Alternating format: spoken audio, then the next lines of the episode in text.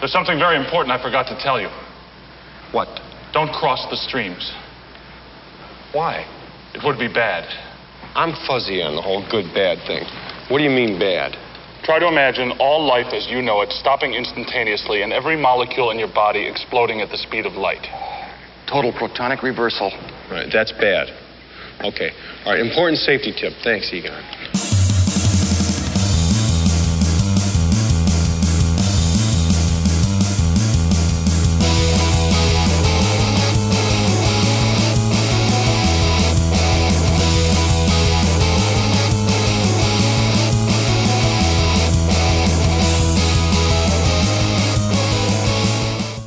And welcome to this week's episode of Sorry You're in My Seat, a weekly podcast dedicated to finding the very best that movies have to offer. I'm your host, Aaron, and each week I have the pleasure of talking movies and films with my best buddy, James. Hello there. James, we have got an action packed episode today. We've got two new films to talk about and the classic 1984 movie, Ghostbusters. I mean, where do you start with this show? I'm getting all sorts of treats in my head right now. I like that. it's Um, barely made sense. if this is your first time, welcome. We get around the mics each week to talk about a different movie, topic, or theme within movies. So if you go through our catalogue on any of the podcast apps, you'll find all sorts of episodes from director specials. Sometimes we look at a specific actor. Sometimes we take on a theme. A lot of the time, it's sort of nonsense. It's a bit of fun. Yeah. It's a free podcast at the end of the day. it's two friends talking about films, hoping that you enjoy it. Get involved. Get on Twitter, get on Facebook, get on Instagram, get involved. I lo- yeah, I'm, James, you're on fire, mate. Mate, I'm with you. You you should host this podcast. All right. No, Best friend at the beginning is bullshit, isn't it? it's the only person who you can free to record with me on Mondays. yeah, pretty much. Yeah, Yeah, yeah. I'm, bu- I'm busy every other night of the week. I'm never busy. this is uh, sorry you're in my seat. So if you do like this episode and if you subscribe, you will get a new uh, one in your inbox every Monday at 6 a.m. You will, maybe, maybe, if the boys at Sorry You're in My Seat are feeling, you know, nice, you'll get a bonus episode. Nice segue. Last week we dropped uh, two episodes, the Arnold Schwarzenegger special. So that was looking at if you were on a desert island and you could take with you only one Arnold Schwarzenegger movie to watch for the rest of the time, what would you pick? And we were united, weren't we? It is very rare. It's very rare that you and I, you that you and I are united. But we picked a film that I think showcases the action, the drama, and the comedy values of Arnold Schwarzenegger. And that film was, of course, Last, Last action, Action hero. Hero. Yeah, it had to have been. So many good ones to choose from. And it was a good episode to go through that filmography of everyone's favourite Austrian, Arnold Schwarzenegger. James, don't jump in there with any jokes. I'm not. I said Beethoven last week. and then uh, towards the end of the week, we dropped a bonus episode looking at Zack Snyder's Justice League, which came in at an hour, a mere quarter the length of the film itself. and that was, that was actually pretty impressive. What I love about that as well, since we released it, everyone's jumped on the bandwagon. Everyone's releasing episodes somehow before we released it.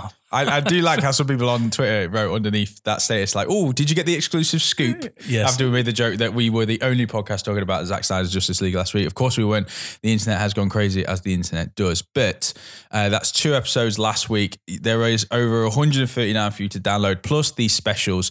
I was trying to wrap my brains of other specials that we've done, and the only other one that came to memory was the Mel Gibson episode. Yeah, well, you were on your own there. It was you and Sam, wasn't it? Yeah, but I don't know why now thinking about it. It was like, that will make a worthy, uh, you know, bonus episode. Mel Gibson, because of that, he's hot at the moment. Yeah, yeah. Well, we did. We, you know what? We did that quiz for Halloween. I did. I had great fun doing that. There are some great little quizzes that we drop in, little fun episodes that never as long. But come on, mate, this week Ghostbusters. It is. It's Ghostbusters. a we have a bit of a penchant for the 80s. So when we do a, a classic movie, it tends to be where we gravitate to that nostalgia, that retro feel that 80s movies does uh, uh, do have. And um, I don't know why it's taken us that long to do Ghostbusters, but I'm glad we are finally here. It's because it's on Netflix now.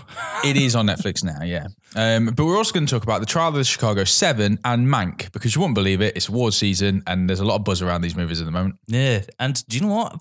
Maybe, maybe they deserved. Maybe you'll find out in the next hour or so. Uh, Can't well, give away the goose just yet. our predictions are normally pretty on topic for, No, no. for this No, podcast. No, yours are pretty Well. on topic. Mine are well off. Do you remember when I had Adam Driver down as best actor? That turned out to be bullshit. Uh, so buckle up. This episode is going to be a bit of fun looking at three movies and uh, whatever general chit chat we come up with in between. James, starting off, how has your week been? Have you been up to much? Have you watched anything exciting? Do you know what? I, I love reading. I'm a very, I'm a, and we, you and I talk about this quite often off air. We talk about the art behind a movie poster, what makes it draws in. And I've been recently bought a book online, ebook, which I'm not a big fan of. I like to feel the paper. Smell them pages. I love the smell of paper. I love the smell of new ink. Mm. And I've been reading a book about the history of the uh, the art, uh, the Hammer horror posters. Oh, and that was such a delightful read. Knowing about the backstory, how they evolved. I'm I'm a slut for that sort of thing. The knowledge is brilliant. Uh, it's been such fun watching the evolution of these posters. They're iconic. They're brilliant. I think is a uh, dying art form. I love a good movie poster, but nowadays the movie posters don't really excite me. I'm thinking about the classics as well, going moving away from uh, the horror hammers. Alien, do you remember that? Just the word alien Yeah. and an egg. Just And like an egg. Just like that teased you. You're like, Mm. what's got comedy? Favorite movie poster? Jaws gonna- is iconic. Uh, Jaws is great. I might go for the Star Wars one though. You know, with all the characters all facing off in like a pyramid, and you just Yeah. got Darth Vader in the background and Luke Skywalker sky beaming. I know it's his lightsaber pointing up into the air. That's pretty cool. But Luke Skywalker, like hench like Arnold Schwarzenegger. Yeah. Like they often did that with uh, movies in like the 70s and 80s, didn't they? Like major lead star. Something that Chevy Chase in all the vacation movies really took the mick out of later on. He was Yeah. always ripped to hell with like his shirt shredded and it was like, it's Chevy Chase, you know. He's, he's, he's not That's like actually- that. I forgot about it. Yeah, it's brilliant. Um, I think it's something like I think it's probably an iconic one like Alien. I do remember Ter- uh, Determinator because you see Arnie's face and you just see the red eye. Mm. That's pretty iconic, pretty badass. Love the Robocop because you're getting out of a car. Never seen that before. The poster. But still badass. Well, I somehow. suppose he's got to get out of the car, He hasn't he, at some point? he does. Um, more recent ones, probably Face Face Off, because I remember thinking that film can't exist. Mm. How was that? How was that a thing? And they mirror it. They show you two faces, foreshadowing, mate. But also, they, they used that poster as well for The Punisher. Did they? But it was Tom Jane instead of um, Nick Cage. But it still had the Oh. old. I still had the John Travolta kind of like split, That's and then just a um, a uh, Punisher in the middle. But yeah, I remember the Punisher logo, uh, the Punisher poster in the cinema way before I really was into comics, and obviously this is way before the MCU now, and being like, oh, that looks interesting, and uh, just being hooked after that. Really, turned out to be God. And you know also, uh, this is a great talking point. Trailers just come out for the Suicide Squad. Now, a few months ago, I was talking about hero, superhero fatigue. Mm. Justice League, you know, Zack Snyder one I've just seen. Do you know what? It, it relighted the ignition. I'm, I'm feeling it again. Mm. Saw the trailer for the Suicide Squad. Now, I love Idris Elba. I love Luther. Mm, Okay. Mm. He's, but he picks crap films. How good is it to finally see him with an with a director like James Gunn, who's, who needs seems to know how to use him because he Mm. comes across as so cool in that. A few weeks ago, we were talking about wrestlers and John Cena. I'm so looking forward to the Suicide Squad for those two people, and obviously Margot Robbie cannot go wrong. Yeah, yeah. Uh, there's a couple of talking points there. Cena's getting a spin off, isn't he, of his character? Apparently, And also, they've um, unsexualized. Is that the term for Harley Quinn? So they've taken her out of the the previous like hot pants look, Good. you know, and then actually made it a functional costume for her to go to war in. will make sense. It does make sense, yeah. Um, got Peter Capaldi, my favorite Doctor Who, and they're and they're having they're slagging him off. Brilliant. I yeah, love that. He looks like the loose cannon of the team. yeah, and it, but it's, it seems funny. It does, yeah. You've got so many characters that look forward to being introduced to. Because again, I say this every week when it comes to superhero uh, films, and I, I don't know the canon. I don't know the backstories. I never, I didn't read them growing up, so I don't know Polka Dot Man. I don't know Weasel Two, Shark, King Shark. Do you know who voices King Shark? Uh, it's Sylvester- Sylvester Stallone. How? Yeah, which means that Taika Waititi's role is still Not known, unknown, meaning that he's probably the bad guy or or or, or a very quick cameo, I guess. Yeah, I'm just so looking forward. to it. I did. Is there going to be too many people in it? Probably, but do you know what? I'm really excited to see what he does with this. Well, yeah, the, the tagline is "Don't get attached," isn't it? Meaning that the death count's cool. going to be pretty high. I, I'm looking forward to it. Nathan Fillion as well. I think is someone that I'm looking forward to. And in this second trailer, you see a little bit more Fillion, and I Oh, I- like to film my boots on Fillion. I didn't see it. I didn't ever seen Fillion. I was like, where is So he? he's, he's like arms detached and stuff like that. Oh, I haven't seen that. Mm. Oh, that's devastating. I'm well, tell you, King Shark, I think he's going to go down though Is as like the fan favorite, isn't he? The boy, the one Yeah. that everyone wants a spin off origin story. obviously, Obviously, it's, it's a shark. I want to see Jaws four remade with him in it. Yeah, I just want to. Let's just forget Just for. let's just forget it. Even Michael Caine spent his years drinking trying to forget it. He, Michael Caine said in an interview, he said, uh, "I've never seen the movie, but I've seen the kitchen it made it bought." That's such a great quote. yeah, That's such a like. He's like, I knew I signed on for shit, but I got paid. yeah. Deal with it. That's what that's easy at the end of the day. Anyway. Um, oh, sorry. Go No, on. film posters though. Very, very interesting point. I think we should do a let's allocate a month. Maybe we're in April now. So should we say May? Every day on social media, we put up a film poster Yeah. and try to get people involved. Because there are some iconic ones, aren't they? Horror is such a great genre to look at when it comes to the, the movie poster. Because you get the propaganda, the build up, the you know, don't see this movie alone, you know, and all that kind of baiting people to Oh, come yeah. watch it. Um, Saw was a big sorry, Saw was a big one. The big tagline on that was "Dear you see Saw," was and it was just a foot. I remember that on a billboard, like going to going to college or whatever every day. This just foot. and it said Everyone knows how you are with feet. so it's like a Yeah, moth- but like a se- severed foot. well, you know, you. I looked you, at it, I was like, that's, I know that for. I didn't. Do you know what? I've just realised there was a. Uh, did you have film posters on your wall as well? Uh, I never did. No, Oh, I had a lot of music posters. I I had film posters because I remember going to the corner shop and every time they did a rental and every time it wasn't new, I was like, oh, I'll have that poster. Put your name on the back of it. And I remember I had Rocky. I think I think actually that might be my favourite one. Rocky Mm. At the top of the stairs. top of the stairs, not looking at the camera, Yeah. looking away with his arms in the air. And I was just thinking, woke up every morning when I'm gonna do, I'm gonna be Rocky, and I just used to sit there, tub of ice cream. That's carbo load, mate. Mm.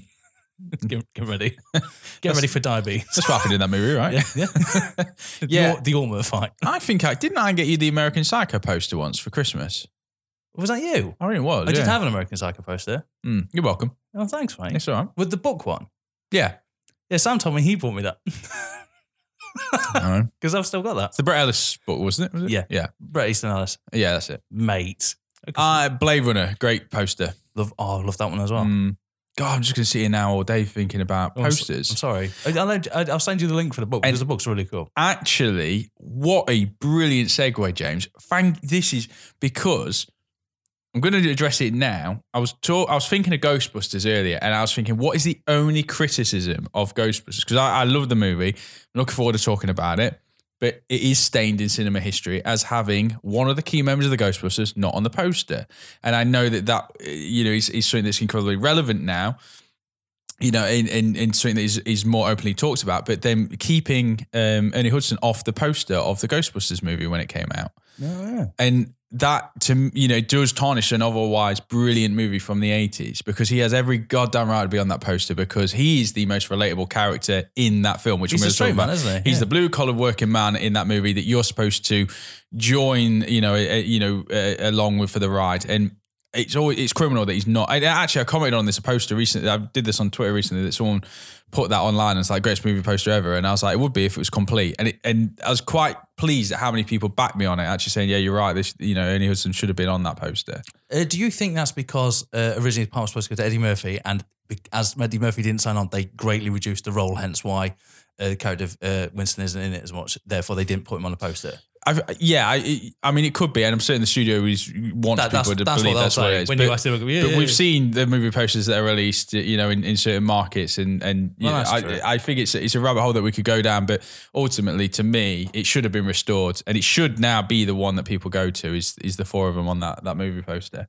Um, we're jumping ahead of ourselves. I want to save the Ghostbusters talk for just a little bit longer. This week, I've had a pretty good week, and I watched a movie called Run, which is just out on Netflix. Ooh. Um, do you know this film? Have you seen it? I've seen it on Facebook when a certain Mr. Hall posted Oh, that was me then, was yeah, it? was you, yeah, yeah. Yeah, I'm not going to talk about it in great detail, other than say that it is out now on Netflix. It is a 2020 movie. Um, weirdly enough, on IMDb, it's rated as a PG-13, but it, that cannot be right, surely, because there's it, not that it's graphic content, but it certainly has a a um, I don't, you know, it is a thriller. You know, Is it 90s PG when you're allowed to have one bit of swears and a lot of gore?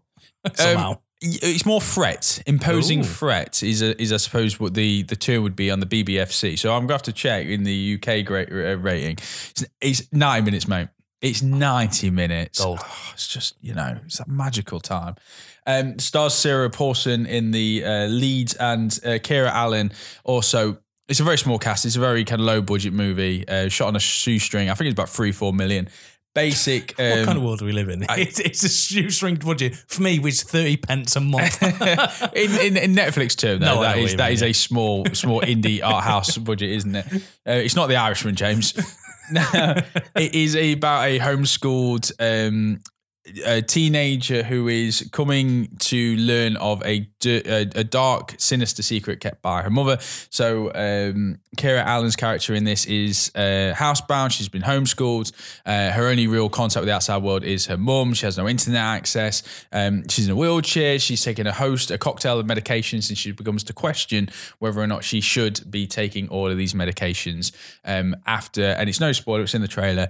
She one day realize uh, checks her mum's shopping bag bag and sees her mum's name on some of the medication, and then starts to see um, a fake label on some of the meds she's taking. So it has this. Can I just say that so far, mate, you've painted a brilliant. That's sort of me. That's terrifying. That's brilliant. That's like Saint Maud to me, which I watched last year. The right so the right sort of horror. Yeah. Like the what you don't know is more terrifying than you know, like a big serial killer. Oh, I'm hooked already. It- yeah, and Sarah Paulson pulls it off. I mean, anyone who's a fan I of fucking love Sarah. Yeah, American Horror Story. She she has an ability that if there was an award for, um, or- which is going from um, emotionless to breakdown, probably the quickest. she can she can go from like you know just being calm to like balls to the wall, crazy, like crying, very emotional. She's very emotional when she gets into her, her performances. And she she's the absolute queen at it. She's so brilliant. American Horror is very much that. It's very much like you know, you know screamy, you know, running kind of screamy queenie type. yeah, 110% kind of stuff. And Sarah Paulson is absolutely brilliant. And she's great in this. It's a very Kathy Bates esque role that she's playing. And it has elements of those other movies that we know in different carnations like Rear Window, Disturbia, you know, those kind of housebound Hmm. movies. Um, does it add anything new to it? No. Is it going to win any awards? No. Is it a 90 minute feature that's going to pass some time? Yeah, it's pretty watchable. It's pretty enjoyable. It is on Netflix. I imagine if you download this episode and you're looking for a movie to watch on, say, a Friday, Saturday night, ordering a pizza, obviously lockdown is still in force in the UK. So likelihood of going out for them pubs is not going to happen for just yet. Although when you hear this episode, they will. You will be. Oh, this episode comes out on pub day, doesn't Mate, it? Congratulations. Yeah, well done. Well done. no, you don't drink, and I've stopped drinking. So Yeah. this is good. it's just another day for us. yeah, pretty much. Um, but I it, might see less people. it will, it, yeah, it will pass the ninety minute uh, of time. It is somewhat enjoyable, and if you're a serial Paulson fan, you're going to love it. So run on Netflix now. That was just a little bonus. Now, Trial of Chicago Seven, Mank, Ghostbusters. How are we playing it? Which one are we doing first? Let's go with Trial of Chicago 7. That's Let's me go. again. Let's hit it? it. It is you. Right, Aaron Sorkin movie. So, uh, Can I just say that as soon as it's Aaron Sorkin, I, you know what? Put my hands up. I love Aaron Sorkin. Love Moneyball. Love The West Wing. He's he's he wears his liberalness on his sleeve, and do you know what? Fuck it, I love it. Mm. Uh, Do you know what? I don't think there's anything wrong with it. I, you know, the greatest question that I've always answered myself is: Is he a better director or writer? Because when he writes, exquisite, and then sometimes when he directs, do you know what? Exquisite. only two directing? No. Yeah, he doesn't. He doesn't do that much directing. I This always, is Molly's game, and the only two that he's directed. yeah, I haven't seen Molly's game. It's on Netflix. Yeah, Idris Elba. Yes. There we go. Um, so when I found out, so I didn't realize that he was involved with this. I watched Mm. this film, and then about half half an hour into it, I went, "This is very Sorkin-y." And then it was, it was written for Spielberg. Do you know what? I can see it. Yeah. Yeah, it was written for Spielberg, but um, it went through a bit of production hell. And obviously, there's I don't know if you know about COVID, but that's raging What? and kind of I think it, of like, it's, it's, it's changed everything. But um, this did come out last year. Um, a two-hour political history courtroom drama directed by uh, Aaron Sorkin with an ensemble cast including Eddie Redmayne and Mark Rylance. What's that? Is it award season? It must be. I can awards. smell award season uh, coming out of this one.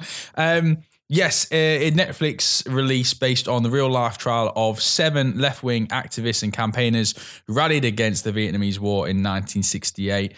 Um, this re- react- is reacting events surrounding the riots and the police violence at the Democratic National Convention in Chicago.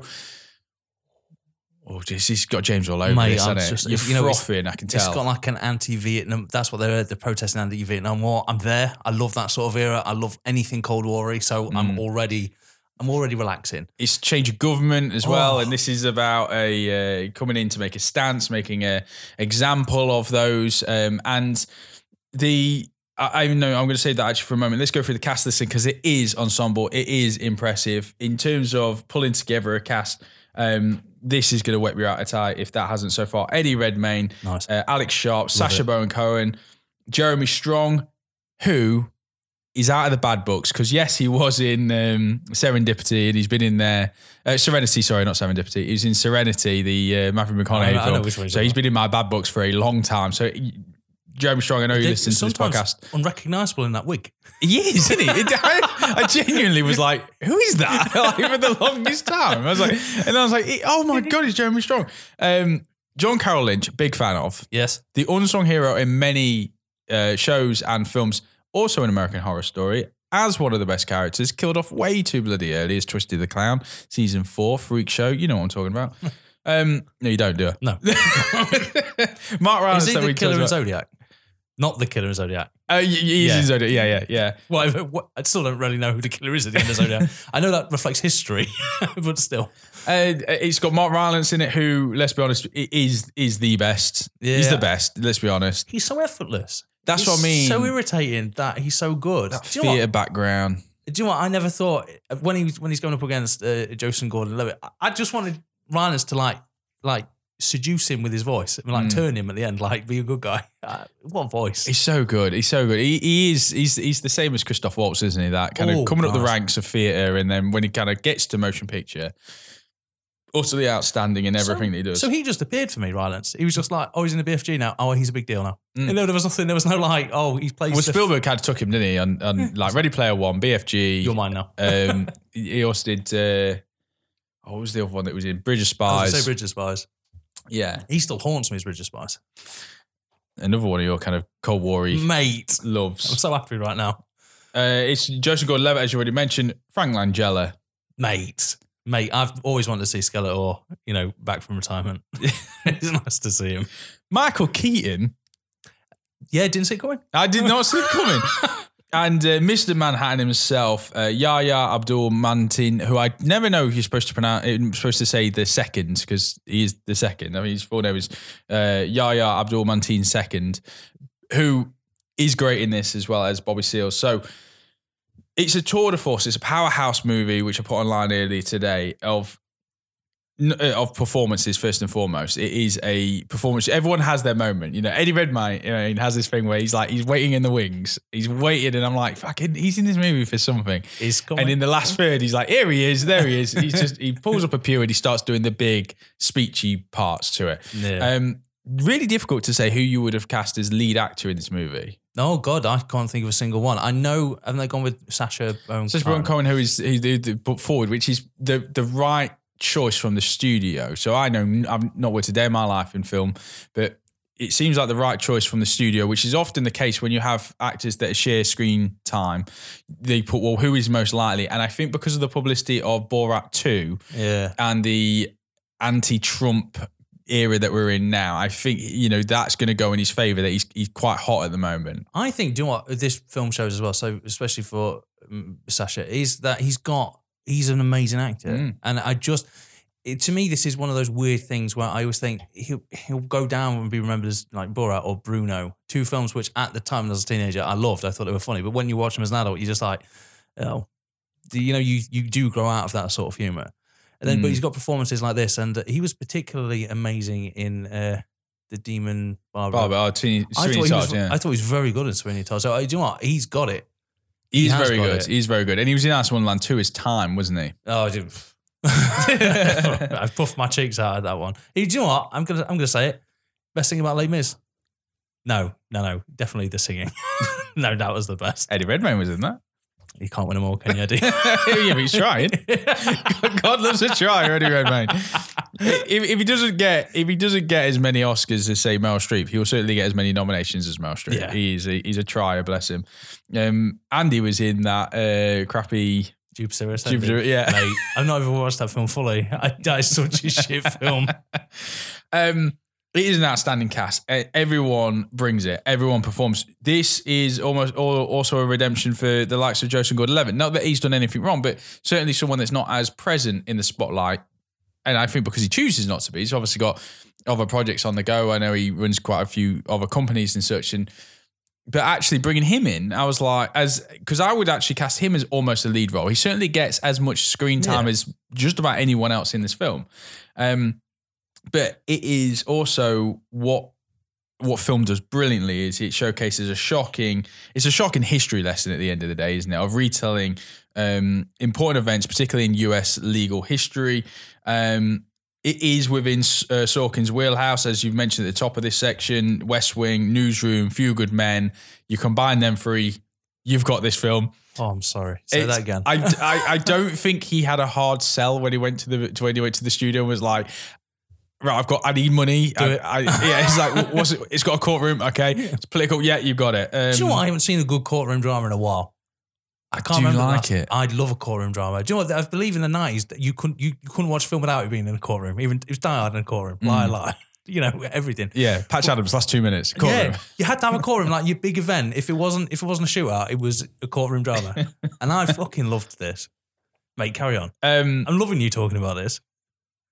No, yeah, I, I don't think it was a hard sell getting it. It's it's shot non-linear, which I also really like. I like the um, so you've got the courtroom, which is the Yeah. the emphasis. You've got flashbacks. You've got use of real footage, archive footage, testimonials, all interplaying in breaking down what happened on that day when the riots happened. So there's a brilliant framing device they use with this. Uh, Sacha's doing. Sorry, I keep saying Sacha. We're best mates, you know. Yeah, Uh, you know. Sacha is at a stand-up, Mm. uh, and he's doing comedy about what's happening. And you see Reddy, Eddie talking to a friend. You see like a policeman talking to someone, and they've all got different versions of what happened. I frigging love that scene. Yeah, it's got that that very I don't know, maybe the the modern way of doing these big tales like this, these big stories that have lots of moving parts, lots of characters. I'm thinking movies like Big Short. I'm thinking movies like um, Oh, mate, Vice. You know these oh, these you kind of. just turning me on. But it's these kind of movies where you have to have quick segments of people telling you a little bit of narrative. Cut to the next person. He's walking with a coffee, telling another character. You know, it's exposition, exposition, getting you to where you need to be, the viewer. But doing so in a very fast-paced, snappy, newsroomy kind of way. And I, I actually quite like this style of filmmaking. I don't think Aaron Sorkin invented it, but he's certainly one of those that's pushing this. You know how it how it works. Has elements of suspense, drama, and oddly, a lot of humor in this movie. yes, weirdly for the topic. And what I think works really well with that is one, it adds to the parody what is the court case itself. And I mean that very I'm very aware of what I'm saying there because it's obviously a very, you know, these are seven individuals, uh, well in fact eight, but we're not going to get into too much of the storyline, but their lives, you know, and, and their risk of jail and and and even more so their um, you know, what they believe in is on trial. That's essentially they're being put on trial for, you know, what they believe in. And but it has this element of comedy that makes it all look like a parody courtroom drama because of the way it's shot. What that does really well is, and, and I think that's reflective of the scenario itself, is that it's so ridiculous, particularly Frank Langella as the judge, who is like a cartoon character, and, and you know, but then when the moments of shocking violence happen, or um, in particular, um, the uh, violation of human rights and the racist behavior uh, that goes on to Yahya Abdul Mateen's character, uh, Bobby Seale. He was like the leader of Black Panthers. Well, so- he was a co, yeah, he's a co-leader, isn't he, of, of one of the the, the Black Panther um, sections.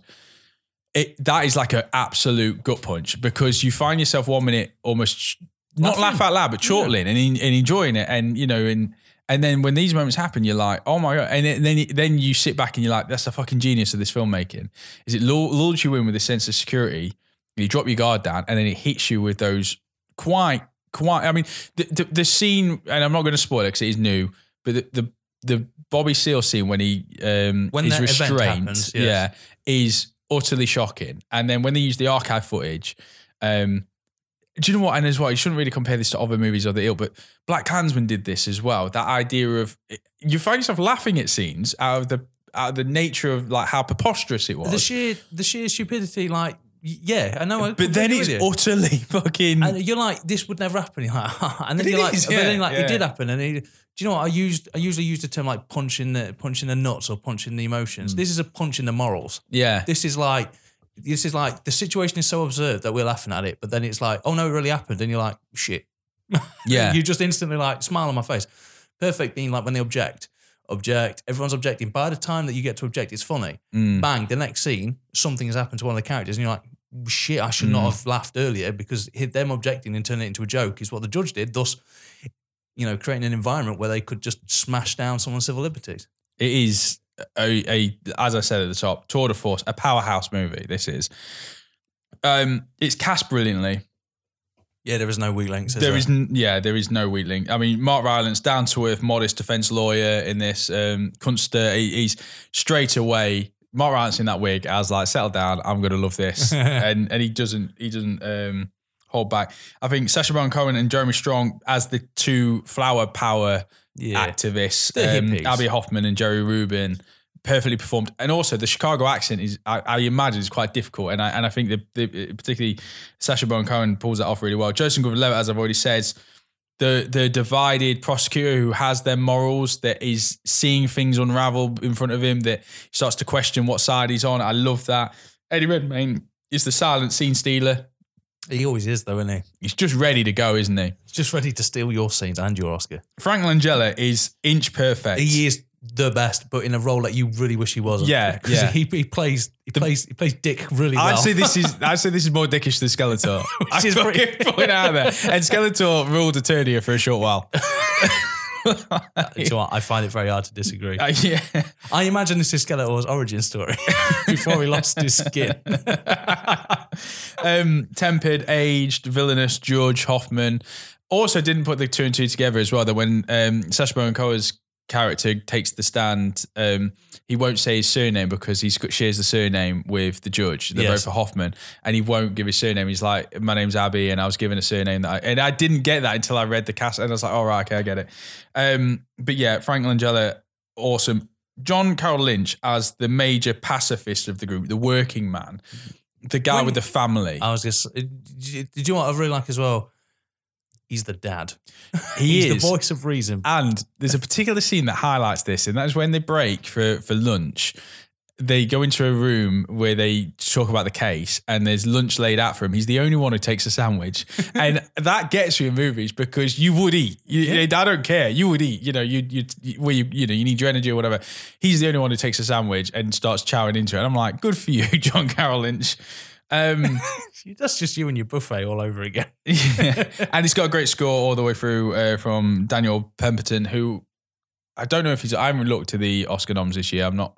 I'm not really paying too much attention, but um, I imagine he's up there. I think News of the World is certainly the the leading one for me. Um, Mank is particularly good as well because of you know how how on the nose it is to to the area that it's portraying. But um, all in all, we do this podcast to find the greatest movies of all time. If we find them, we put them in the vault.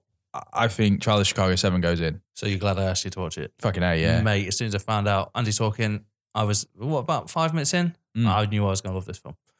And it, do you know what's the mark of a great film? I mean, we say this about documentary. If a film is based on real events or inspired by real events, if it then makes you want to go out and research those events, Mm. that film has worked. And that's what I did. Yeah. And I love this film. And I think it's I think it's brilliant. And yes, vote it. Vote it. Vault, Vault, Vault. Um, that's it. That's him. Uh, best of luck with the award season. Yeah. from from your friends at this, at this podcast. Uh, if you haven't seen it, do go out. I hope we've inspired you to go out and check it out. It's it, like I say, it's not. It sounds long. You when when you hear drama, courtroom, history, political, you think three hours. It's it's not. It's two hours, but it it does go really quick. I I paused at one point to go make a drink, and I was like, oh, there's only half hour left. I was like, bloody hell, I'm really enjoying this, and that is the sign of a great movie. It is the sign of a great movie. Well, mate, what an episode so far. We've talked about one film. We've already talked about how it should win a load of Oscars, and it should win uh, the hearts and minds of everyone. Mm. You should- you want to carry on? To Ghostbusters. Do you want to do Ghostbusters? Do you want me to speak a little bit? Do you want to do Mank? You do Mank. Do you know what? I do won't go- Mank. I won't go as much as to Mank because there's a point I want to make about All Mank. right. Do Mank. Mank is a 2020 biolog- uh, biological, Biological. bi- biographical drama about screenwriter Herman J. Mankiewicz and his development of the screenplay for Citizen Kane. The film is a labour of love for director David Fincher, whose father, Jack Fincher, had originally written a screenplay in the 90s, but unfortunately people passed the, the Kevin Spacey up for it. Um, the 90s was good to Kevin Spacey. Um, and unfortunately, Jack Fincher uh, passed away. So I think that's really nice. Already, you've got a labour of love that the son is picking up, wants to make this film for his father. Mank has been a huge success with critics, getting high scores and being praised for its direction, writing, music, and acting. The film has been nominated for 10 Academy Awards, including Best Actor, Best Supporting Actress, and Best Picture. The film stars Gary Oldman, Amanda Seyfried, Lily Collins, and Charles Dance. Mate, it's been a while since we mentioned Charles Dance. It's been like an episode. Is it freakishly like like what was spoken about on this podcast is Charles Dance? I love Charles Dance, even when he plays eco terrorists in films that make no sense. um, uh, Mankiewicz, uh, Mankiewicz is an extreme alcoholic, seemingly wandering away from liver failure, of, full of cynicism, a sharp intellect, and a sharper tongue. Bedbound due to a car accident, Mank is the first choice of Orson Welles, who's got carte blanche to write anything he wants for his next project, and he wants Mank. Being bedbound, Mank's secretary has to do a lot of the formality, reading a lot of the writing, correcting a lot of mistakes, and she noticed similarities between the screenplay's main character, who later become Kane in the film Citizen Kane, and a real life American businessman named William Rudolph Hearst, a character, a person that Mank has had several dealings with in the past. What follows is a black and white, nicotine filled period piece that doesn't follow a linear timeline as we see Mank grow as a writer, but deal with his ostentatious ways in a world that's quite uh, seemly. So, what we've got is we've got non linear. So, what we is it will cut from the 1930s to the 1940s. We've got Hollywood at its peak, you know, the golden era when Hollywood could have been. It's just before the golden era, Yeah, isn't no, it? sorry. This it's the peak of what will become the golden era. Yeah. Citizen Kane probably being the launching point of the great American Hollywood It's age. transitioning to the talkies at the beginning, isn't Mm. it? so, um, do you know what? I'm going to start off with the positives what I like about this film. Gary Oldman's Gary Oldman gives a great performance. However, Gary Oldman gives a performance that, if you had told me he was playing uh, Churchill in this film, I'd believe it. There's a when you know he's very Churchwellian. I don't think there's that much range. Amanda Seyfried is actually pretty good. She's phenomenal. I think she might be locked for best supporting actress. She is that good in this film. This is a career topping performance. This is a great top performance, and it just shows you she doesn't always pick the greatest films, but it's there. Charles Dance, as always, plays a great arsehole. I mean, if you wanted an arsehole, it's what you should do. What I really like about this film is the period that it's set in and the writing, hinting at, you know, the troubles in Nazi Germany when it's set in the 30s about what they're going to do, the evolution of the uh, of Orson Welles' character. You know, he gets carte blanche. He, you see him at the beginning, but his presence is throughout the film of, oh my God, he wants Mank. The role of the producers they play in interfering with the movies. It's like a really good, like, Mank might be the greatest generation of his mind, but he doesn't, he's not allowed his name on his paperwork. He's not allowed to be, you know, recognized because that's not his job role. He is the screenwriter at a time where screenwriters don't really exist. Mm. Everything in this film should be brilliant. So the real big positives are the way it's shot. It's like watching a 30s film. It is dark, dank, black and white.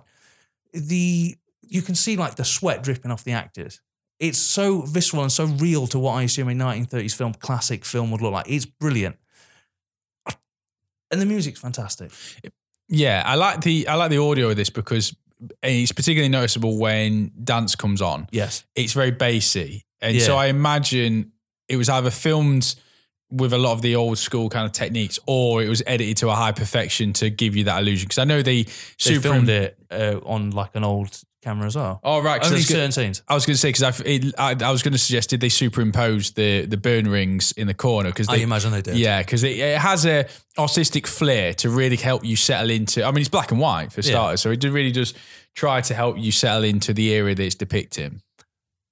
And and the performances are very good. Mm. But I do actually have a fundamental problem with this film. Hollywood's got a, and I'm really trying to be politically correct about this. Hollywood's very up its own ass. and I'm thinking about films like The Artist and Argo and stuff like that. Hollywood gets off on films that celebrate Hollywood. And this film celebrates Hollywood.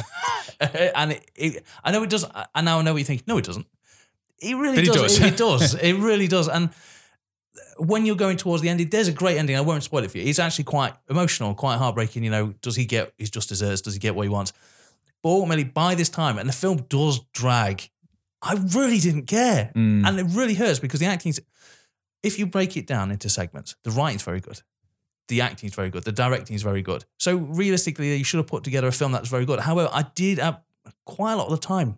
I felt it was kind of a chore to get through this film. But the first hour is very charming. Oh yes, There's but, a- but there's a lot going on in the first hour. In the first hour, you've got a lot of nods to, you know, you're like, you, you don't have to be a, a film like buff or a, or a, Yeah. or a, or a thespian of, of the movies to to really note that this is going for an Oscar. You know, with with the with the title, with the black and white, with the with the era that it's it's set in, with the choice of you know people like Gary Oldman. There's a there's a scene very early on with um you know a car crash that's filmed you know on green screen, and it, you you know you're like "Oh, I know what we're in for with this. You know, and the, the first hour is also charming leading up to. I think really the the the the the axis on this is in the middle.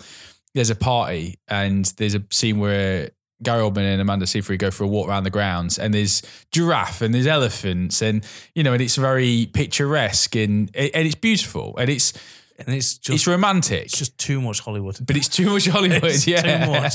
yeah. It's we and I do what this film is giving itself a.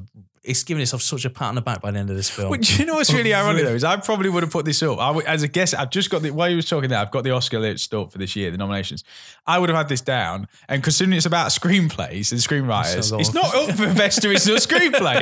And actually, I think that's its strongest point because you know it is about screenplays, and um, there is a scene, as I just mentioned, in the center of this with at least fifteen people at a party talking yeah, in a joint conversation that is filmed and uh, written exquisitely. oh yeah. Is There, that, there- there's a, yeah. a utterly charming scene in this where they're all going around and they're talking about Hitler and all this kind of stuff. Then they're talking about movies and then they, you know, and they're going around and they're talking about like you know actors that they've that they've bumped into and all these conversations are going on in unison, but they're all connected.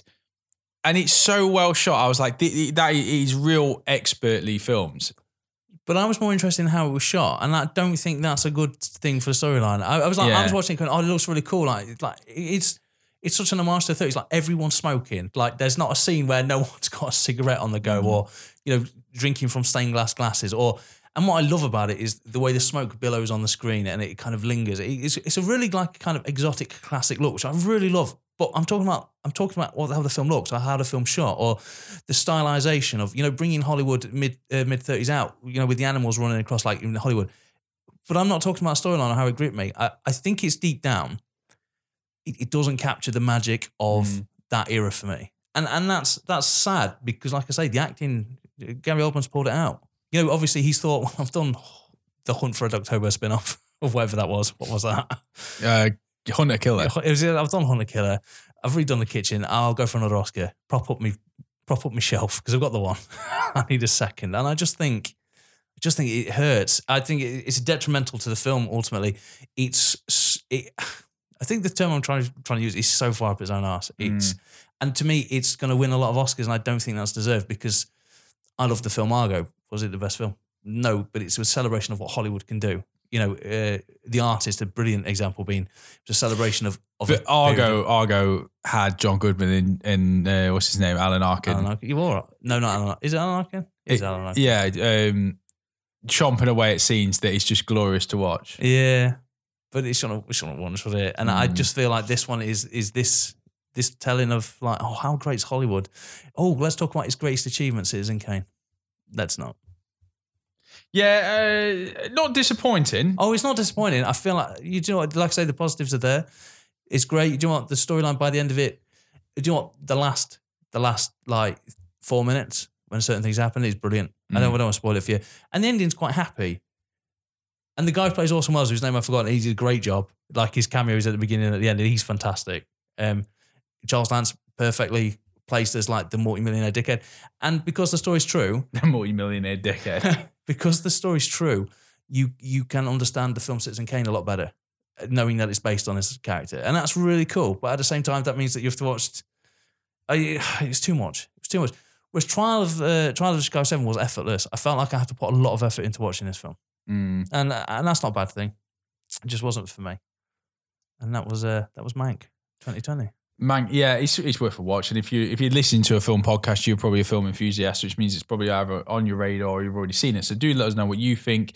If you think we're talking out of our ass, I I, I thought it was all right. I, I I enjoyed it. It felt long, It was long. but then again, I watched it because I watched it very broken because of a, a, a screaming kid. So I think I had to watch it in like ten sittings. Were you doing some ironing as well? No, I wasn't. I wasn't ironing. Um, but it, yeah, it certainly certainly made it feel a bit longer. But I, I, yeah, it was it was a nice nod, and it was an achievement in um, filmmaking from David Fincher, who we're going to do a podcast on at some point, surely, because the guy, you know, his repertoire of film is you know seven. We've already talked about Zodiac in in this episode, Yeah. but Social Network, you know, Alien Three. yeah, can't win them all. you can't win them all.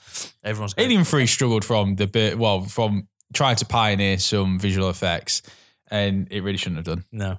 Nah. Never mind. Uh, let's do what we came here to do, and that is to ooze over our love for the 80s in a classic with a theme that, if I can find it, I'm probably going to put in now over this section. Um, but we are, of course, here to talk about Ghostbusters from 1984.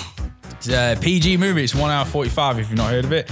It's uh, produced and directed by Ivan Reitman. It stars Bill Murray, Dan Aykroyd, Sigourney Weaver, Harold Ramis, Ernie Hudson, Rick Moranis, and Annie Potts. William Atherton. Don't forget him. You can't forget everyone's 80s favourite dickhead. I was gonna, I was gonna save him for a little. Yeah, Oh, no, sorry, no, no, no, no, no. I, think you're right. Uh, Yeah, put him at the front then. That's fine. Um, do you have a paranormal phenomenon wreaking havoc in your home? Well, you need the Ghostbusters. Three parapsychology professors recently fired from their cushy job at the New York University have set up their own business to help rid you of your ghoulish troubles. Mate, I'm fucking in. Well, get this next bit. Insert our heroine, uh, Dana Barrett, played by Sigourney Weaver, who has discovered a gateway to an unknown unknown realm in her fridge slash freezer. The plot thickens. mate. the plot thickens. Could this gateway to another dimension be the link needed for Gozer the Gozerian uh, to wreak havoc on Earth? Yes, it is, James. And as bad luck would have it, Dana has been targeted by Zuul, a demigod intent on bringing Gozer back to destroy Earth. Now, you won't believe it, but her appointment, uh, her appointment, her apartment Yeah. is a beacon, is an antenna What the fuck? for gravitating spiritual souls uh, and concentrating spiritual energy to help summon that monster. Employed by New York's mayor, the Ghostbusters are called to save the day. Mate, that's a that's fucking shocking. As a kid, I knew the beginning bit, none of that second bit. I think you need to as a kid. As a kid, I was very much just like they hunt ghosts. That's all you need They to know. hunt And, ghosts. and there's a bigger ghost coming. There's there's something at the end, the ghosts. Ghosts. which actually helps with when you learn about the movie, know about the movie. That uh, I'll say it right off the bat: this movie is devoid of any meaning. Yep. it is purely an entertainment uh, experience. Yeah. It has no deep meaning. You're not going to go away from this movie thinking like, "Oh, what it really reflected was in really dissected." It it is nonsense. It is pure '80s nonsense. Um, helmed by Dan Aykroyd, obviously originally written for himself and um, John Belushi. John Belushi. It was going to be a time traveling supernatural movie. That Yeah, were, yeah. And the studio then pulled the plug on that um, and wanted it in New York. They cut the budget in half um, and asked them to rewrite it. In which case, he then stepped up with Harold Ramis. They finished the script, brought in Bill Murray, um, and the rest is is absolute history of what we now have as the Ghostbusters. But it is devoid of any deep in, in meaning or anything like that. It No, I think there's like a meaning that, that I think it's trying to get you to buy American. You can really see that in this in this in the scene in this PG film where Dan Aykroyd gets a blowjob from a ghost yeah, that's a bit weird, isn't it? whilst he's dressed as an admiral. That's a bit weird, isn't it? it's fucked up, mate. He's fucked up. Yeah. And then and then the worst thing, 80s. it was like that's PG. Like nowadays you can't even swear in a PG. What a film! What a fucking film! I'm not saying tonally it's perfect, James. no, I don't. I didn't know that was a positive. Do you know Um, what? As a kid, I didn't know what was happening then. Can you remember though as a kid first watching Ghostbusters? I, yeah, do you know what? Ghostbusters was huge in my house. Anthony, who's my friend growing up, will always tell this story about. Um, I loved the Ghostbusters. I had the first toy uh, at the you know the fire station. Parents wouldn't let me play play with the guns in case I got on the carpet, so I had the thing, but I couldn't gunge anything. Did you gunge the carpet regularly, James? Uh, no, because they took my gunge away. I wasn't allowed to play with any of my gunge. Shame. Um, so, so, and then my dad was wrestling, you know, choke slamming us as you do. Go Mm. back a few episodes of wrestling special, and he choke slammed uh, Marshall, uh, and sorry, Anthony, who bounced off the bed and smashed on this uh, on this Ghostbusters, and then he just bought me another one. But you know, that's the sort of shit. I loved it. Mm. Had Ecto One, quite possibly one of my favorite vehicles, one of my favorite fictional vehicles of all time. Love it. I love the fact that it's basically a, a hearse. It's a hearse, isn't it? it's a hearse. I love the noise it makes. I love the fact that no one ever questions, you know, what, why it's allowed to run red lights, Mm. sirens. I love the fact that. Do you know what I really didn't understand as a kid as well is the the element of you have to pay. Mm. You know, I really, as an adult, you appreciate that. They go in there, it's like, well, we'll, well, put it back then if you don't pay. It's like, well, what a dick move. Yeah, well, it's not a public service, James. yeah, but I love it. it's not government funded. Yeah, but they get to run their run the lights. I, do you know what, mate? I love this film. I fucking love it. I, I had a very similar experience. My earliest ever memory is being in a pushchair with Ecto One boxed on my knee. Oh my god, that's amazing. and it was the is the first toy I remember owning. I in our house, the Slimer and the Real Ghostbuster animated series was big. The real Ghostbusters Yeah. was brilliant. They had like Ecto Three was like a black car. That was cool. Yeah, well, it was Real Ghostbusters. Then they changed it to Slimer in the Real Ghostbusters Oh, to- right, to- for marketing, wasn't it? And and it was. It was toy boxes. It was it was toys. Sorry, lunch boxes and toys. T- TV shows. I knew all of that way before I saw the movie. Oh, I think I saw the movie first before I got into it. Oh, no, so, so going into it, I knew who the Ghostbusters were. I knew all the like, you know, the all the mechanics of the backpack and you know the the you know the basically the shoebox that opens up and, and captures ghosts. I knew all of that from the animated series. For me, I remember constantly as a kid being like, "Why they after Slimer? He's their mascot. He's their sidekick. He's their he's one of them." And being very confused as a kid, being like, "Oh, I don't know why they why they like attacking him because he's the he's good in the cartoon." James, Not in this one, right? there's always Ghost Ghostbusters too. He's a dick. He's just supposed to be hungry. the ghost of John Belushi, isn't it? Is it? You- That's uh, when when Dan Aykroyd was writing. it, He always said Slimer would be the ghost of John Belushi, which is barely a compliment. I mean, compared Yeah. to I mean, he's Slimer definitely got his complexion, that green glow. But do you know what? I love everything about this film. There's- I can't think of a few moments when I was rewatching this week. It was like a warm hug from my childhood. Mm. And I think as I, as I get older, I actually appreciate. It. You know, you said it was devoid of any hidden meaning or anything. Do you know what this film is? Ultimately, it's a man film. It, everything about it, just you know, it's it's just three friends pissing about, but Yeah. they're, but they're pissing about as Ghostbusters, which I fucking love. I the first scene, the first scene where Egon's like, "There's an apparition in this library," and the three of them go there and they ask Dan Aykroyd what to. They speak to her and she goes, "Shh." And then they go to Dan Aykroyd and he goes like, "I've got a plan. Follow me." And he just screams, "Get her!" The giant bum rusher. fucking they tried to Kurgan her, mate. I fucking mate creased this.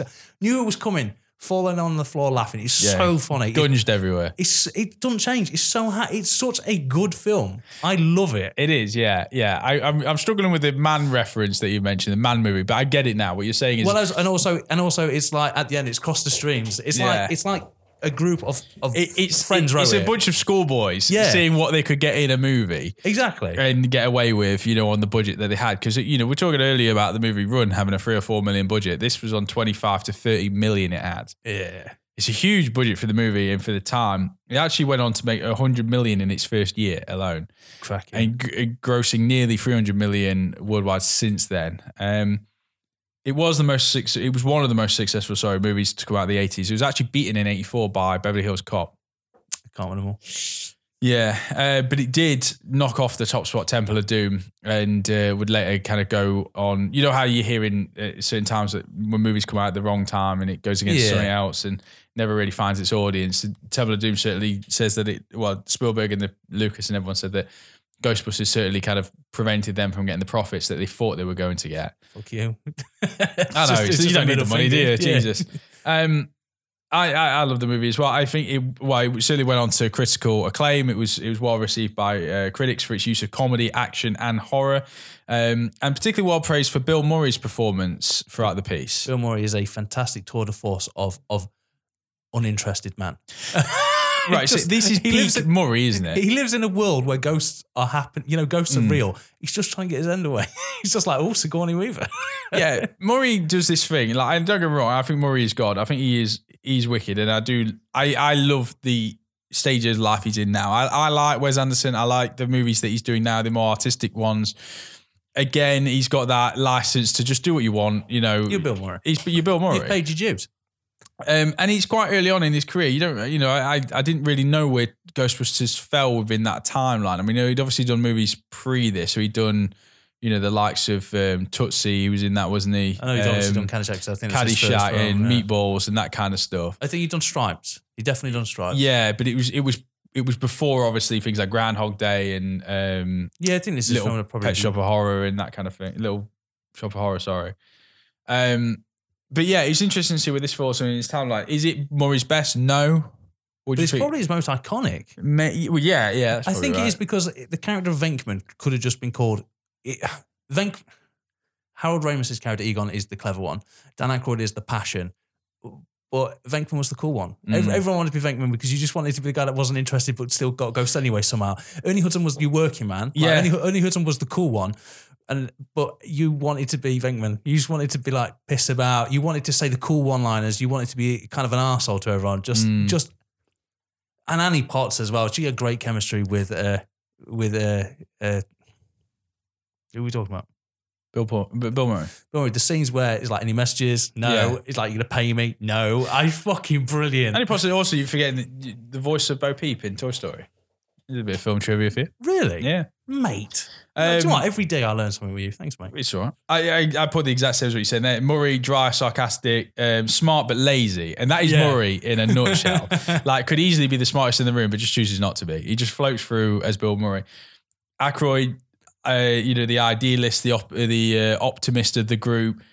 Ramis is the the wit and the practicality, the probably the most scientific out of them all. Yeah. The health Especially- and safety conscious. Especially in the sequel, you know, when they just hype all the characteristics up to about eleven. Yeah, and then Hudson, yeah, blue collar realism, the one you're supposed to link in with. Is he, the- just, he shows up. goes, I'll, well, I would love that but he gets. Do you believe in like the, the Loch Ness monster? Blah blah. He goes, if it pays, I'll believe anything you tell me to. Because that's exactly, you're like, he wants a job. Yeah. just give the man a job.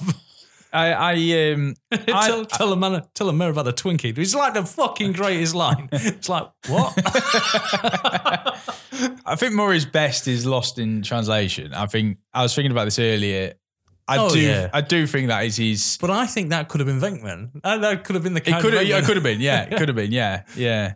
It's certainly almost biographical, isn't it? of Bill Definitely, Murray. yeah. But take away being in Japan and just put it as Bill Murray in life, just floating around, just in Bill Murray land. Um, he's he's fascinating. I do love Bill Murray.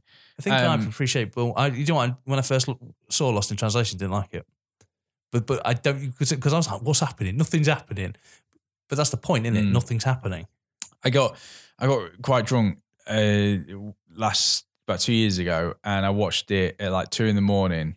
You know when everyone else has gone to bed and Yeah. you're still drinking, and Yeah, I do. Unfortunately, yeah, and uh, I laughed all the way through it. I thought it was, and I've never seen it in another light since. I just think it's utterly brilliant for the dry sarcasm.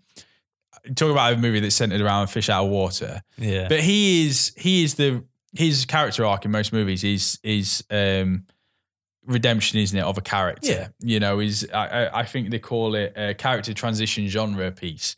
Is certainly him. He is not the same. Groundhog Day is probably the crowning achievement of that. He's he's not the same person at the end of the movie. Scrooged, obviously, is, is a good example of that as well. Where he's not the same no, it's, person by the it's the same as same as Stripes. You know. Mm. Yeah. If- Do you know what, mate?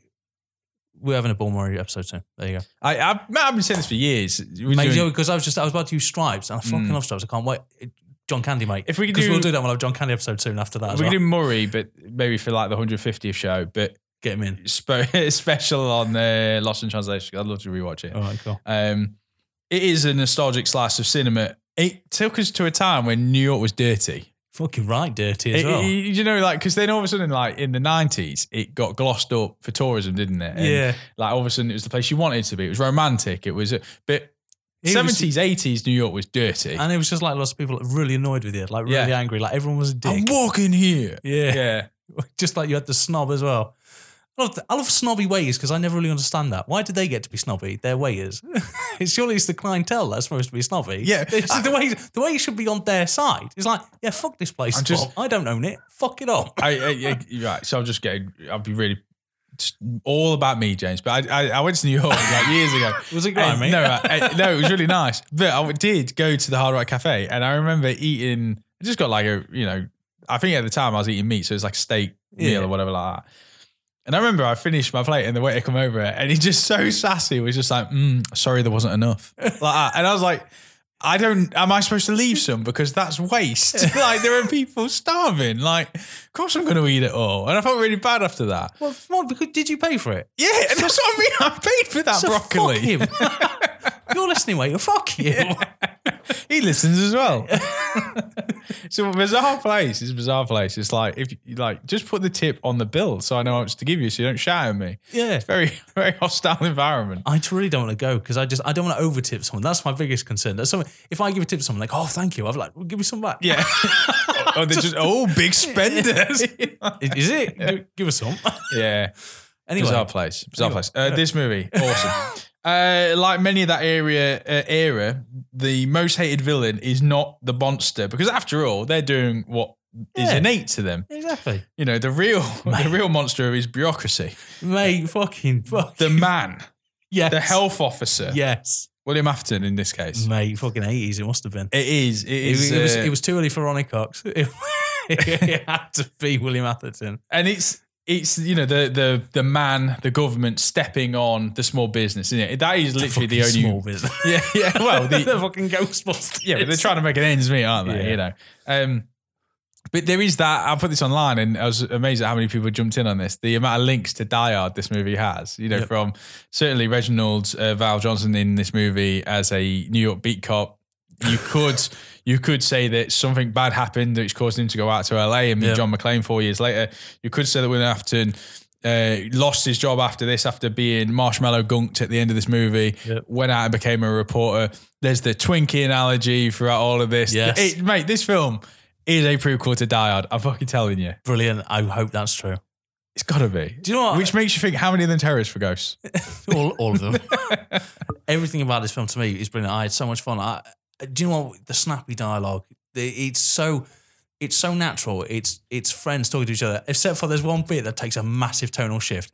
We've only met uh, Ernie Hudson's character Winston for like one scene, and in the next scene he's talking about allegories to God and the end Yeah. of times and to Dan Aykroyd, and you're like Dan Aykroyd's listening to him, not going fucking mental case. but um, everything about it just and do you want one of my favorite lines of all time? I've already know what Monday's Monday's quote's going to be. It's cats and dogs living together. it's the end of the world. The city is headed for a disaster of biblical proportion. What do you mean, biblical? What he means is Old Testament, Mr. Yes. Mayor. Real wrath of God type stuff. Exactly. Fire and brimstone coming down from the skies. Rivers and seas boiling. 40 years of darkness, earthquakes, volcanoes, the dead rising from the grave. Human sacrifice, dogs and cats living together, mass hysteria. In that scene, it's like Dick was over here. Is this true? Yes, it's true. This man has no- dick. Yes, it's true. This man has no dick. But what's also really like typical of this time is that Bill Murray in particular will say a joke that the other people don't know because they weren't in the scene that that is a reference to. You know what I mean? Like Yeah. so there is you're talking about the ghost blowjob scene in it, which is fucking odd. But there's also when Sigourney Weaver's character Dana gets possessed by Zuul, she tries it on with Bill Murray, and she's like, she's like, I need you inside me, and all this kind of like, you know, yeah, because uh, he's, he's the gatekeeper. He's lies to her and says he's the gatekeeper. yeah, but it's really unnecessary for a PG movie. Yep. It's it's not a gateway, or it's not a, it's not something that's going to get us from scene A to B. It's just Sigourney Weaver's like big, you know, and, and certainly off the back of Alien and Aliens, like she's top dollar for this for this film. Bill Murray is certainly becoming one of the the, the top comedic performers. You put him in a scene together, and that scene felt really staged because it's five or six minutes in the movie as the movie is moving towards that third act. But it is still really funny, It is funny. even though out of context. Like, you know, when when uh, Bill Murray's kind of he's just doing that. Like, so there are phenomenons happening in front of him, levitation. You know, she's clearly possessed, and he's just still cracking jokes, and it is so funny Wow. and dated. When- he goes into the house for the first time and like sprays her, and then he opens a fridge and goes, "Oh my god, Diet Coke." Yeah, he's like, is. look at the junk food. Do you know what I love about this? Is the way it paints New York is in such a good, good light that a man would be eaten by a dog outside a restaurant whilst everyone just ignored it. I know, yeah, that Central Park. Fucking Rick Moranis. Wait, Yeah. how have we celebrated all these 80s films and this is like the first, maybe second time we've mentioned him? Moranis, yeah. Well, I mean, yeah, Moranis. I, I, he, I mean, he is, he's, he's, he's a tour de force as well, isn't he? Because he's, he's a very practical performer. Yeah. So the whole locking himself out of his room, which happens three times, and each time it becomes more subtle. But as an audience member, you're like, that's fucking hilarious because they're still playing that gag. um, but he's also very dry with his delivery of lines as well. Yeah. Um, Oh, He's one of the characters that really screwed up in the sequel, but we're not talking about a sequel. But don't you think?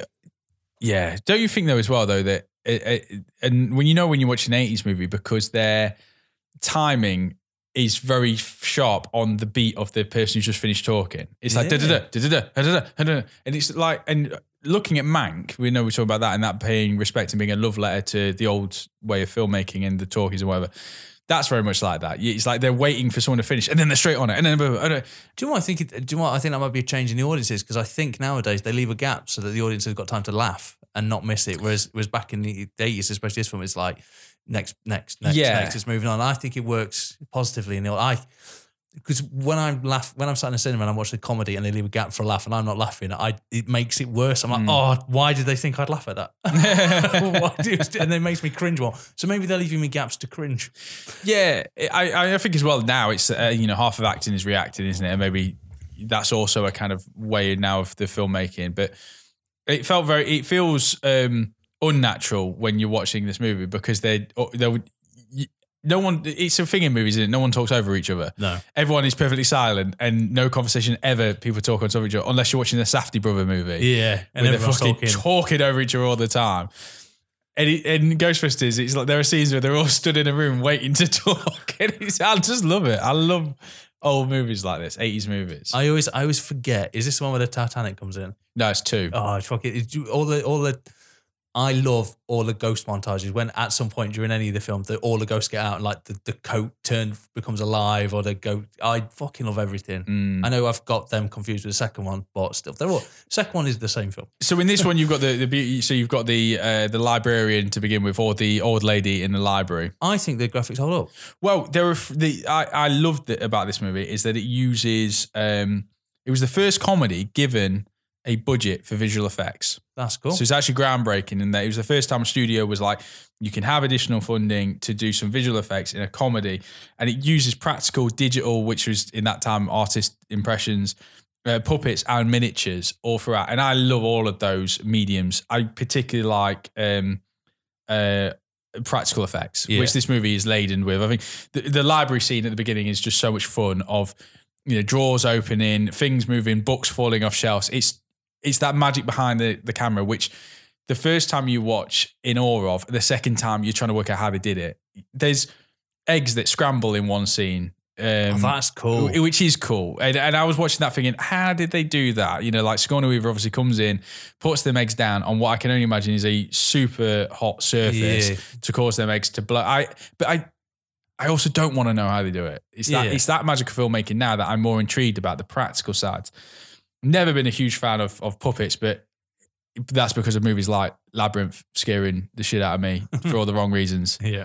Um, but you know, certainly Slimer's appearance in this movie, you know, and which would now be like more animatronics, I suppose, or going into the nineties would have been. I love puppets. I love when maths, you know, where these characters can only do certain like phrases, you know, they can't pronounce vowels or whatever.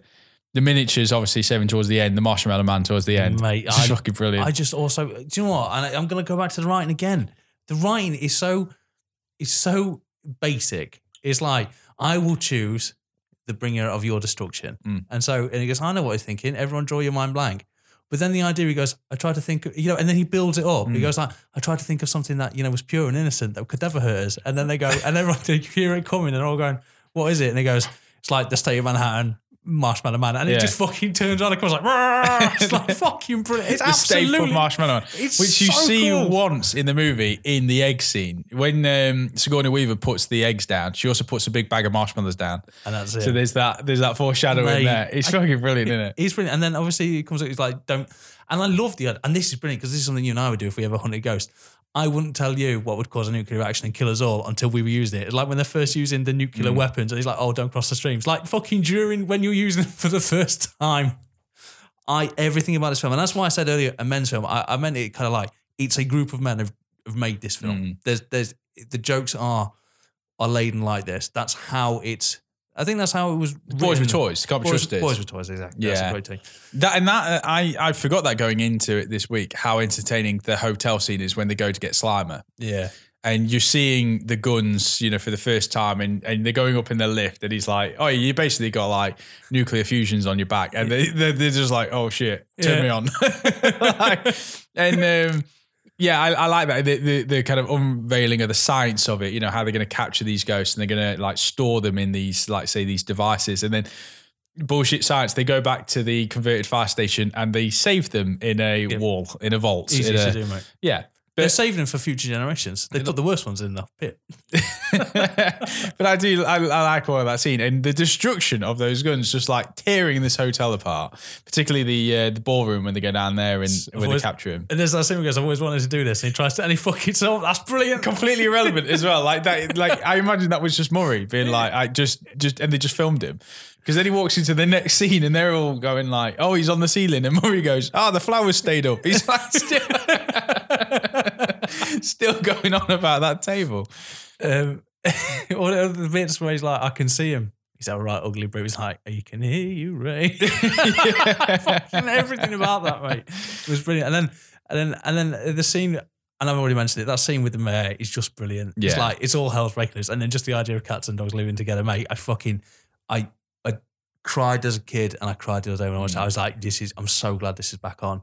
And and I kind of want some of those effects to age badly. So in particular, when Sigourney Weaver opens the fridge and it shows you this other like dimension, it, Yeah. it does look shoddy and godlike, and there's like the there's like the demonic dog like. Oh, they don't age well, do they? They don't age well, but at the same time, I'm like, it's the 80s, it's early 80s.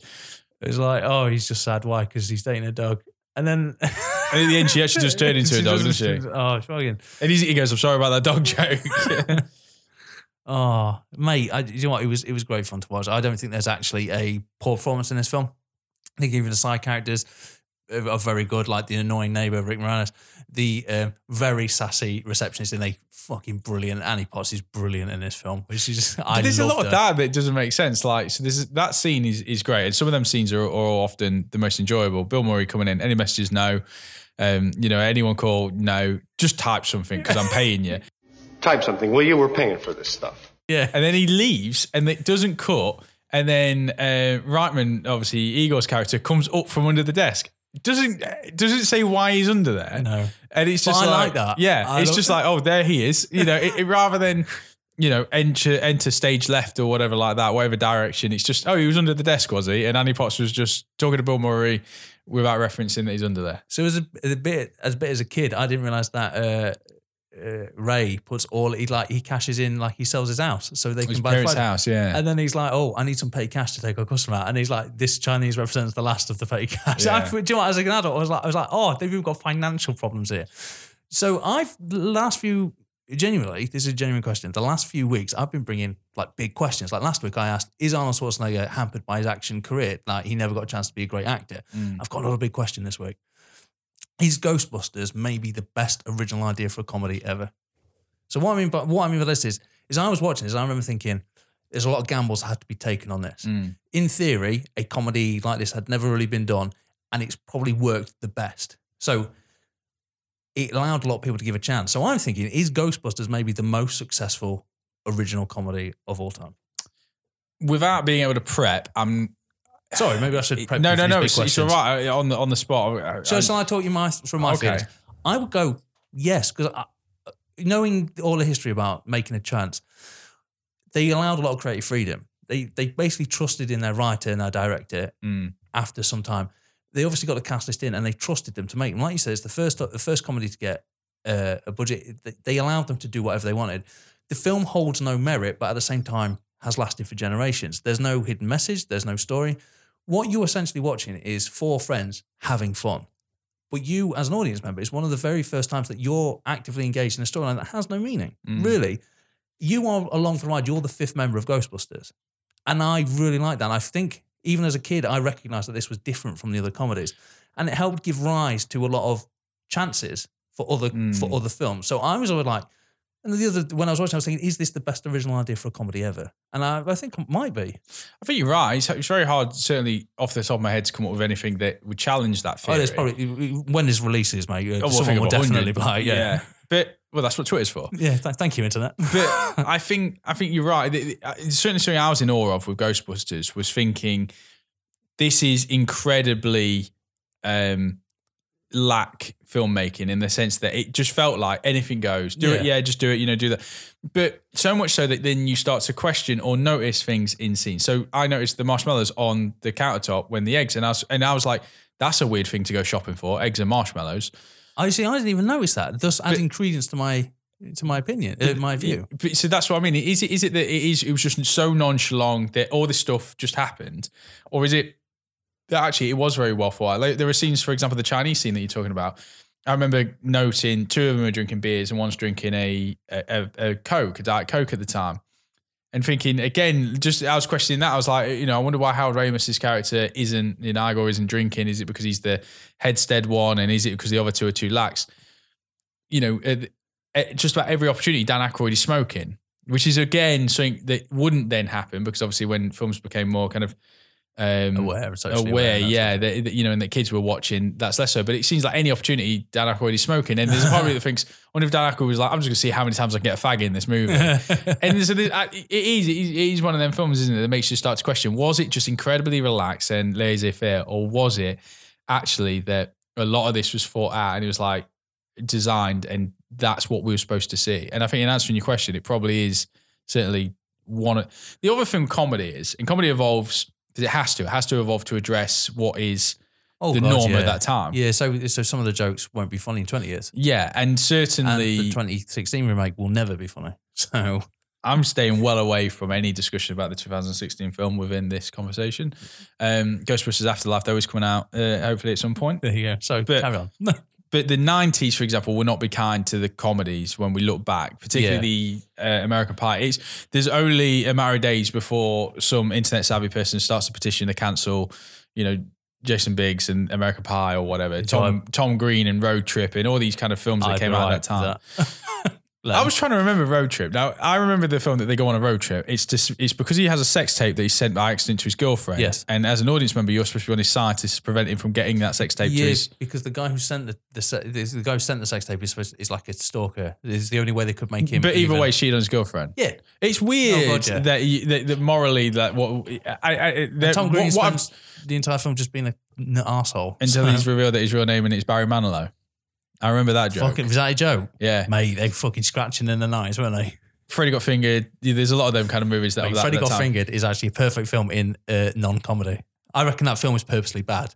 I, I, I reckon it's a genius film. I reckon there's so many layers to Freddie Got Fingered that it's supposed to not be funny. Well, they, that they, again And- going on the Tom Green thing, they reckon that that because it came out at the same time as Charlie's Angels, didn't it? And like he, that his He movie because he was married to Drew Barrymore, and, and his movie like flunked, and Charlie's Angels was a big commercial success. And you're like, yeah, but it's because she was in a movie called Freddie Got Fingered. You know, like, of course, that was the way that was going to go. Um, digressing, but nineties nineties movie uh, films, I don't think are going to the comedy ones in particular are going to age particularly well. But then when you start to break down comedy movies, there's like rat packs in comedy. You have the Adam Sandler crowd and the people that share that universe with Adam Sandler. You have the Ben Stiller crowd, which I think is a bit more. Um, I, I, I suppose it kind of advanced from what Sandler was doing a little bit, and then you have the Seth Rogen crowd that then came in, the Judd Apatow kind of crowd Yeah. that kind of came in, and through all of that out the window of what was you know considered as yeah. PC or whatever. Um, you know, and then because when you said about an, an original comedy, the first one I went to was something like "This Is the End," you know, as being a film that I thought was utterly hilarious. Uh, I laughed so hard at the cinema, but a lot of that is should I be laughing at this movie? I don't know. You know, um, it's weird, isn't it? Comedy's a particularly hard one. All genres evolve, you know, horror in particular, comedy, but comedy's the one that I don't think time is kind to. Yeah. So it's a matter. So 30 years later, though, how do I put this? I was rewatching Ghostbusters and I was thinking it might actually be my favorite comedy of all time.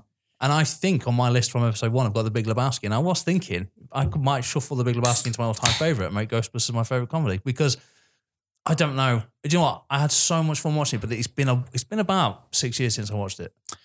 Yeah, I it think was so good though. I really enjoyed it. I think my comedy though is always going to be see no evil, hear no evil. I still, I still, then again, that's- done that. Then again, to me, to me, that seems like they had a lot of freedom because there was a lot of trust in uh, those two in See No Evil, Hear No Evil. You know, with Stir Crazy and things like that. So they would just probably, again, original idea. But it's like you obviously know. So the biggest problem that we'll have in movies now, forever, Mm. is like, and a perfect example is the Snyder Cut is people who are out of touch with audiences think they know what you want. So they like, oh, Marvel had success with this, so let's do this. So they'll change someone's vision for a film because they think it's what audiences want. Because they're so out of touch, they don't realize that the reason people gravitas towards Zack Snyder's opinion was because it was different from Marvel. Mm. Comedy can only be funny. Comedy can't be written in a in a business office with people who are out of touch. It has to be people who grew up on the on a certain circuit, knowing what's funny, and that's why com- that's how comedy evolves. And I think like um, See No Evil, Hear No Evil, and Ghostbusters, and you know those '80s films that are hilarious are products of giving writers and giving actors the opportunity to do what they think is funny and it resonating with an audience. Mm. And I think Ghostbusters, I had so much fun rewatching it this week. So though Cry Kid, I remember when I when I saw Cry Kid after a long time, I was like, I fucking love this film. and I know exactly why. And Ghostbusters was exactly that. I knew what was coming because I've seen it to death, and it was brilliant. I loved every minute of it. Even even the part, even the parts that are crap. Like if you look at it like logically, the end fight scene is rubbish. Oh yeah. All they do is stand there and get their shit kicked out of them, and then they do one thing. But you know what? I enjoyed it. Mm.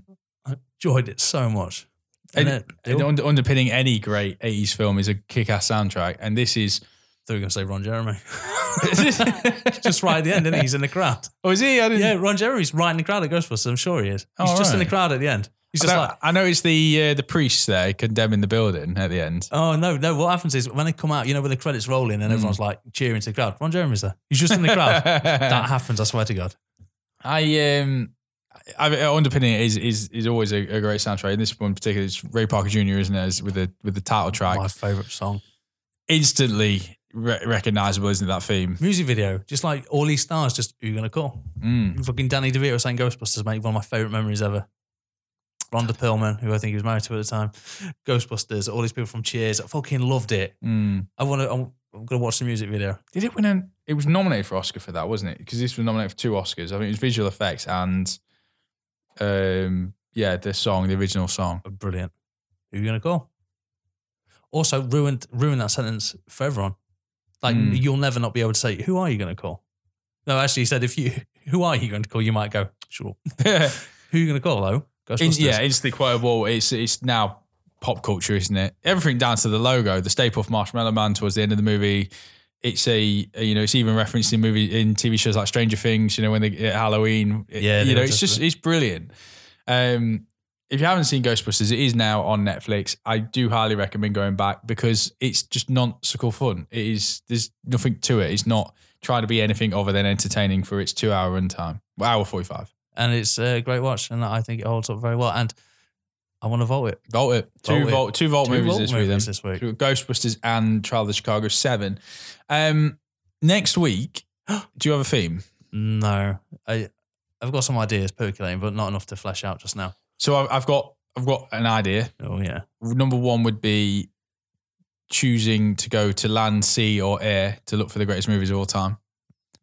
So we could pick one of those. So movie set at sea, movie set in the air, which I suppose is anything above jumping distance. When's when's The the, greatest- start?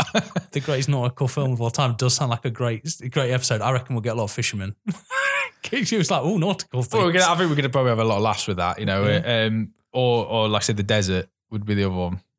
let's get let's get out of our comfort zone, mate. Let's let's let's go to the air, Completely opposite to that was the Rocky franchise. mate. I can talk about the Rocky fan. If you want to do Rocky right, I'll do everything, mate. You don't even have to be here. I'll just if you want a week off, mate, I'll do Rocky franchise on my own, and I'll fucking love it, mate. You can't you can't say that and take it away from me. Wh- Which one do you want to do? Rocky, Rocky- Rocky, mate, I don't even have to watch the Rocky films, mate. I know them all off by heart. Neither do I, Oh, but it's mate, always but it's gonna- always good to go back and I'm going to quote it. so much shit. Oh, are we only doing original five? No, the uh, six. We'll do Rocky Balboa as well as a bonus. All right, okay. In Rocky next week. All right. Uh, mainly around the first one. Okay, you can do the first one. I'll do the other four, five, six. I'll do them all. Fuck it. Well, that's our show for this week. Uh, thanks for downloading. As always, if you've enjoyed this episode, go back. We got, like I say, 138 other shows plus some bonus ones. Um, you know, and if you like it, do leave us a review. It does help. Uh, it takes two minutes. Any of the streaming sites, particularly things like iTunes, it'd be great if you could leave us a review. That'd be fantastic. And if you're on social media, do let us know. Um, reach out to us if you want to be on a show. If you have a USB microphone and a laptop, we can get you on a show. Um, obviously, when COVID lifts, we can do more face to face stuff. Yeah, we can. But for the time being, there we do have the means. So if you want to be on a show, do let us know. Uh, this has been our podcast for this week. Don't see you later, good afternoon, good evening, good night. Who are you going to call? Ghostbusters. Ghostbusters. Back off, man. I'm a scientist.